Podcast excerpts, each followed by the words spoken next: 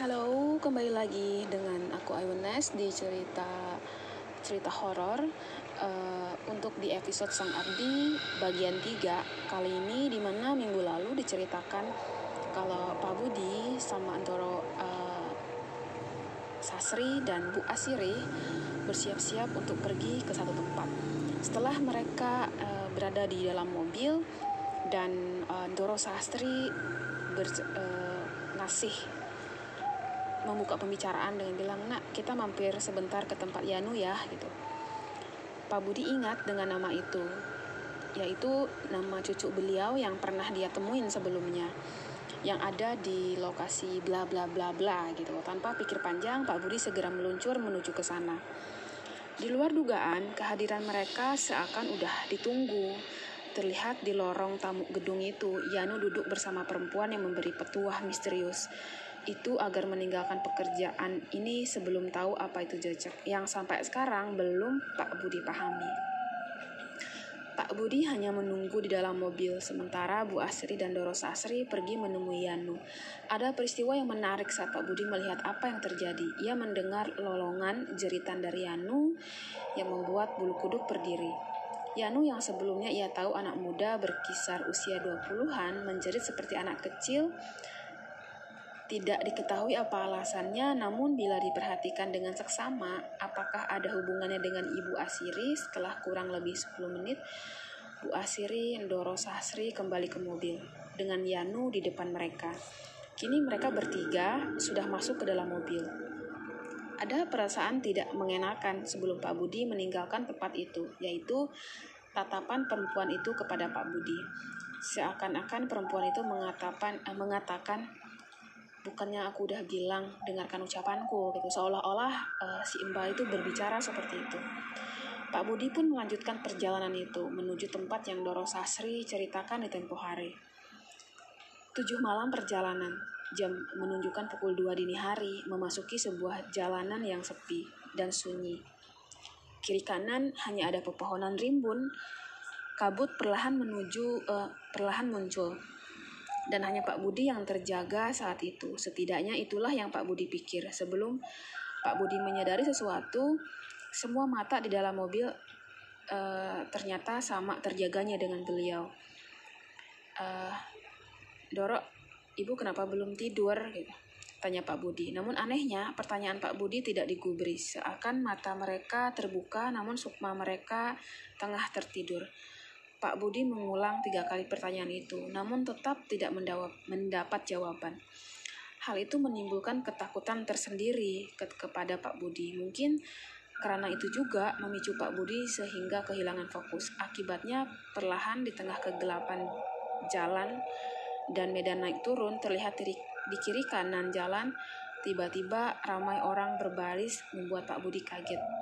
Bagaimana mungkin di tengah jalan gunung seperti ini banyak aktivitas kiri kanan yang ramai orang seperti kas, uh, seperti pasar dadakan.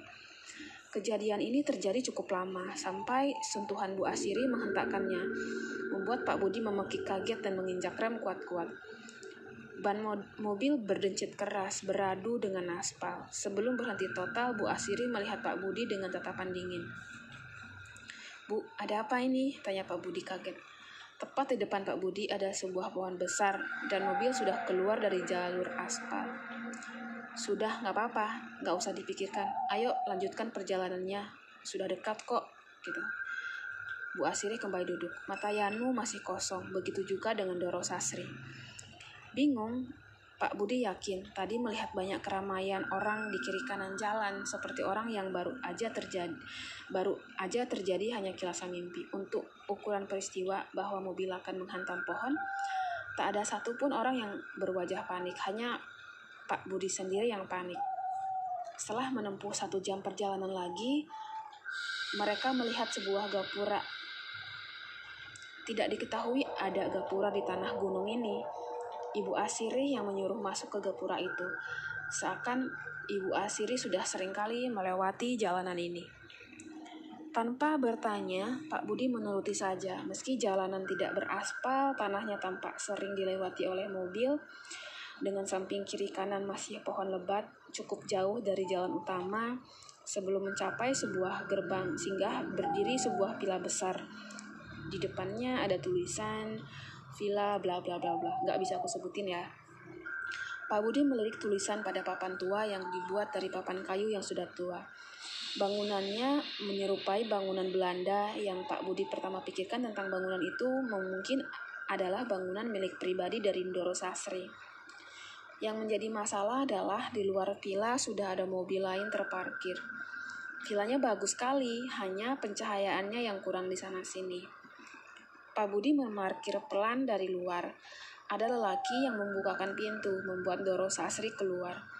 Lirikannya membuat Pak Budi merinding.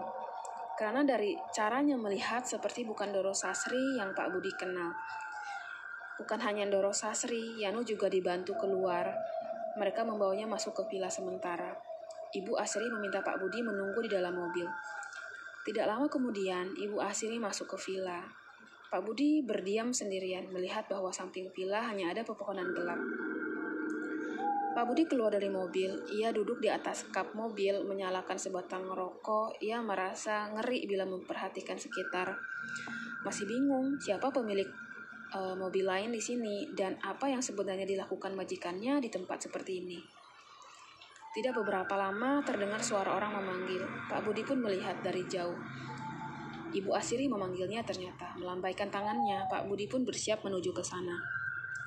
Sebelum ada seseorang tiba-tiba keluar dari mobil terparkir, rupanya sedari tadi di dalamnya ada orang lain.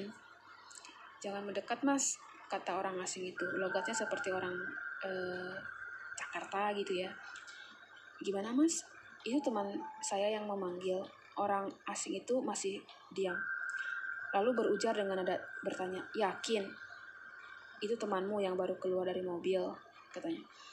Ucapan orang itu membuat Pak Budi bingung. Tepat ketika melihat Bu Asiri lagi, tidak ada orang yang berdiri di sana, hanya lorong villa yang gelap. Di tempat seperti ini, hal seperti ini sudah biasa, Mas. Anggap saja ada yang ingin kenalan gitu. Pak Budi pun mendekati orang itu. Orang itu memberitahunya kalau dia memang orang dari kota Jakarta. Alasan kenapa dia ada di sini karena ia baru saja mengantarkan majikannya. Di tengah percakapan itu, Pak Budi tiba-tiba bertanya, "Tempat apa sih ini, Mas? Kok pelosok sekali untuk ukuran pila pribadi?" gitu. Orang itu diam lama, mengamati, kemudian melihat Pak Budi sembari berkata, "Anda sopir baru ya?" Pertanyaan itu membuat Pak Budi merasa aneh, seolah-olah ia baru saja melontarkan pertanyaan yang salah. Namun Pak Budi menjawab dengan jujur. Enggih mas, orang itu terdiam lama. Ia menghisap rokoknya dalam-dalam sebelum melepaskannya, sampai asap putih mengepul di udara. Seolah bingung dengan apa yang harus dikatakan, orang itu berkata, Bila belum jauh, lebih baik berhenti aja ya mas. Gitu. Pesan saya cuma itu aja mas, anggap saja ini cara saya kenalan samamu gitu. Maksudnya gimana Thomas, kata Pak Budi. Dan tiba-tiba seseorang menepuk bahu Pak Budi. Itu adalah Bu Asiri. Seraya melihatnya dengan tatapan tidak mengenakan. Dipanggil dari tadi kok tidak menjawab. Ayo masuk. Pak Budi mengangguk. Bersiap berpamitan dengan orang itu. Tapi anehnya tidak ada siapa pun di sana. Hanya Pak Budi sendirian dengan Ibu Asiri yang masih menunggu Pak Budi melangkah dari tempat itu. Cari apa kamu? Pak Budi pun hanya diam sembari berjalan mengikuti.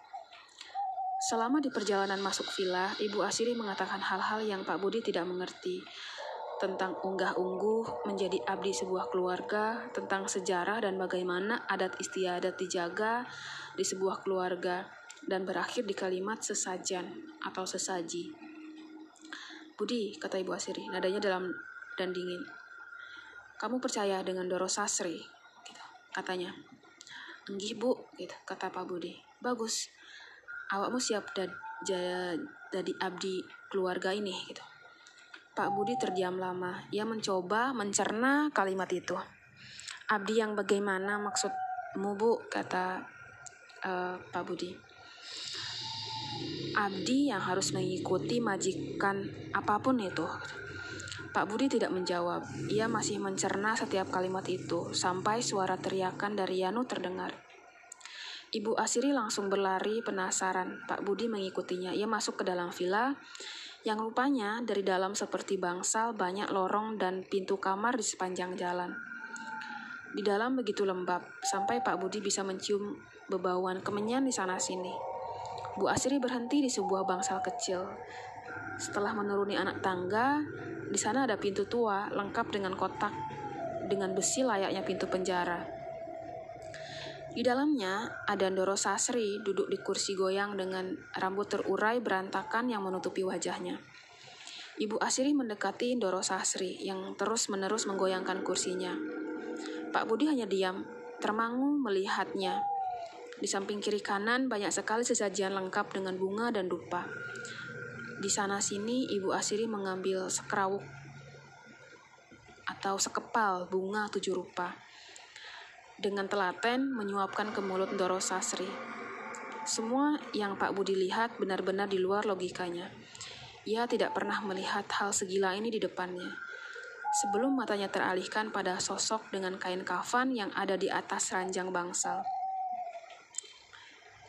Lek, terdengar suara Doro Sasri memanggil Pak Budi. Ke sini nak, gitu. Doro Sasri melambai-lambaikan tangannya yang keriput. Di sampingnya, Ibu Asiri berdiri menatap Pak Budi dingin. Namun, mata Pak Budi tertuju pada seonggok kain kafan yang menggeliat di atas ranjang. Yanu, kata Pak Budi, gemetar. Ia tahu itu Yanu yang diikat di atas ranjang. Namun, Pak Budi tidak mengerti apa yang terjadi di sini. Anehnya, ketakutan yang Pak Budi rasakan malah menuntunnya mendik mendekati Doro Sasri yang terus melambai-lambaikan tangannya. Nak, kamu mau jadi abdinya mbah, katanya. Mbah, kata Pak Budi mengulangi. Doro Sasri tidak pernah menyuruhnya memanggil si mbah. Beliau suka dipanggil ibu, pikir Pak Budi. Dan setelah memikirkan itu, Doro Sasri tertawa membuat Pak Budi begidik. Ibu Sasri mendekati Pak Budi, kemudian menuntunnya mendekati Yanu. Ia benar-benar diikat dengan lima titik tali pocong, sudah menyerupai jenazah. Mandikan, katanya. tempat di samping ranjang ada sebuah kendi besar berisi air, lengkap dengan gayung dari batok kelapa. Pak Budi menyiramkan air itu ke tubuh Yanu. Wajahnya ditutup dengan kain sehingga kemungkinan ia kesulitan untuk bernafas. Air yang disiramkan terdapat bunga tujuh rupa. Tidak hanya itu, di bawah ranjang rupanya ada sepotong ayam cemani yang kepalanya sudah dipenggal. Tidak mengerti, namun Pak Budi menurut aja. Ia begitu ketakutan malam itu. Tidak beberapa lama, Doro Sasri turun dari kursi goyangnya. Ia berjalan tertatih-tatih menuju Pak Budi. Caranya berjalan nyaris seperti cara berjalan orang tua pada umumnya. Hanya saja ia lebih membungkuk. Tepat ketika Ndoro Sase sudah di depan Pak Budi, ia melihat Yanu, kemudian menangis di atasnya. Pak Budi beringsut mundur. Masih tidak mengerti dengan cekatan ia melepaskan satu persatu ikatan tali pocongnya, kemudian menelannya bulat-bulat. Pak Budi melihatnya mual. Yanu yang sedari tadi menggeliat tiba-tiba terbujur kaku. Ia tidak lagi bergerak sama sekali. Doro Sasri kemudian mendekati Pak Budi, membawanya keluar dari ruangan itu. Ia menutup pintu menuntun Pak Budi menjauh dari tempat itu. Di sebuah tempat yang jauh dari ruangan itu, Doro Sasri duduk di depan Pak Budi yang tampak shock. Ia tidak tahu apa yang ia perbuat malam ini. Sekarang tanyakan semua pertanyaan yang ingin kamu tahu. Sinten, siapa Anda sebenarnya? Tapi jawabannya tanyakan yang lain aja katanya. Um, Sinta siapa yang ada di dalam tubuh ibu gitu. Yang lain aja gitu. Dijawabnya lagi seperti itu. Uh, kembali Pak Yudi mem, Pak Budi menanyakan hal yang lain. Apakah Yanu meninggal gitu. Ibu Asri menggelengkan kepala. Gak raganya yang mati. Saya bagaimana bu? Gitu. Bu Asiri tersenyum melihat Pak Budi. Ia tahu pemuda di depannya sudah ketakutan setengah mati. Tergantung. Gitu. Ucapan itu membuat Pak Budi menatap Ibu Asiri lama.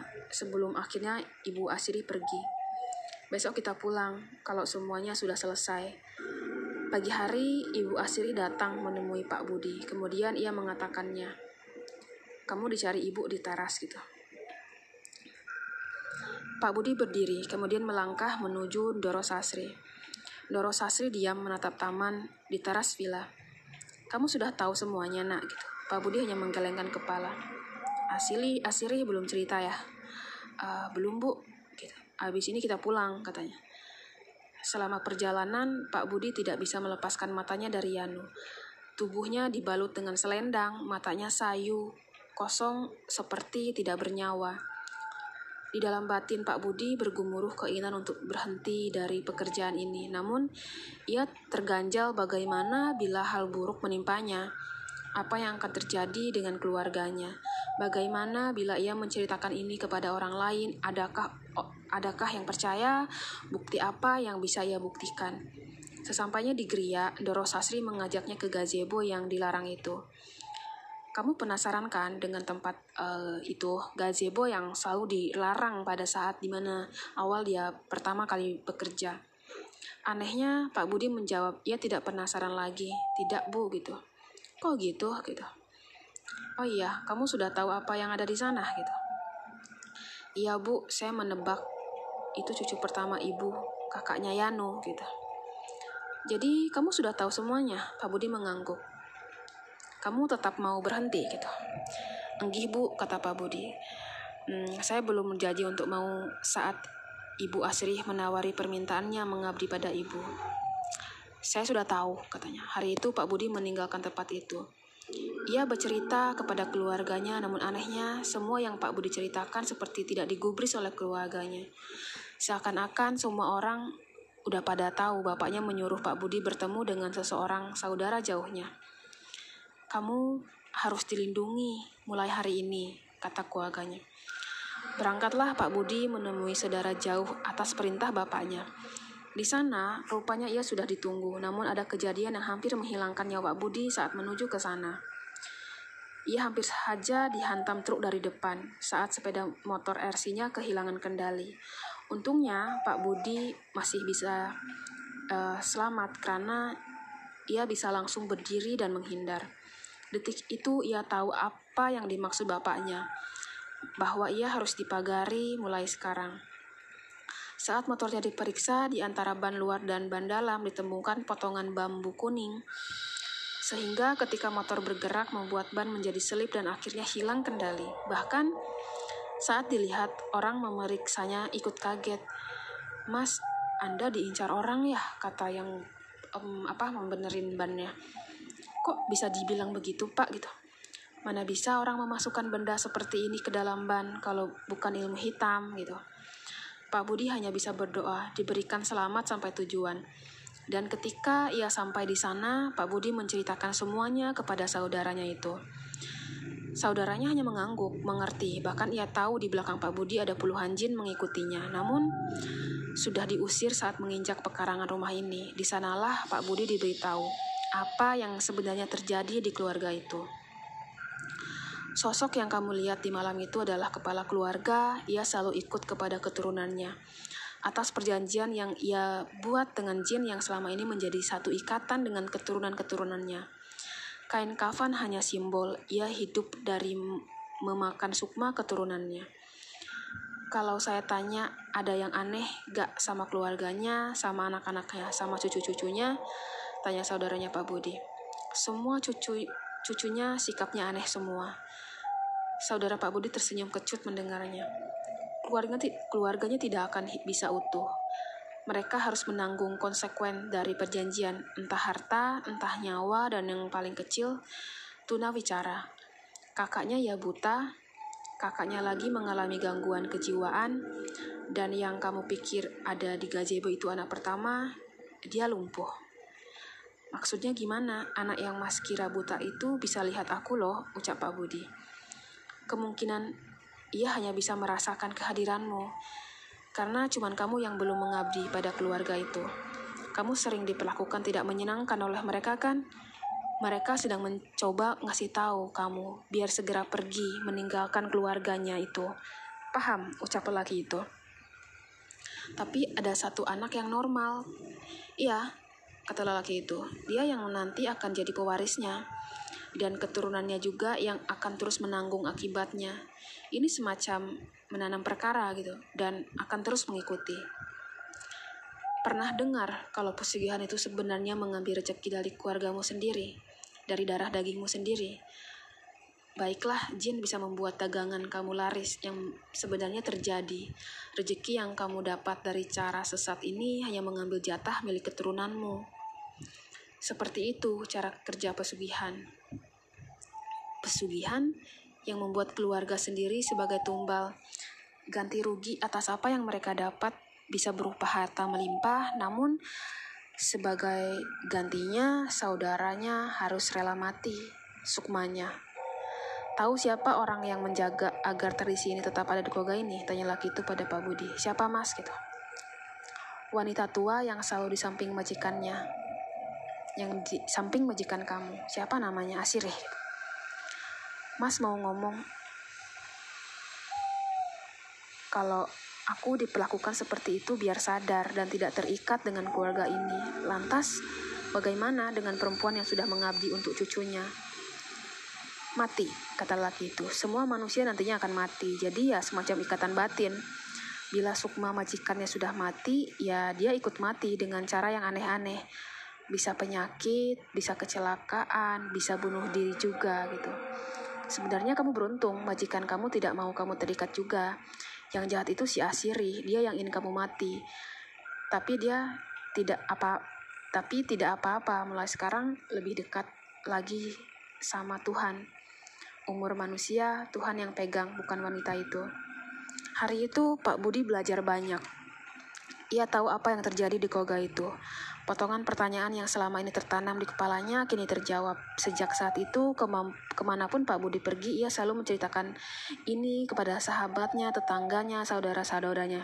Ia tidak mau lagi melihat ada seseorang yang ia kenal mengikuti jejak pesugihan yang bukan hanya menyengsarakan pelakunya, namun berimbas pada semua keluarganya.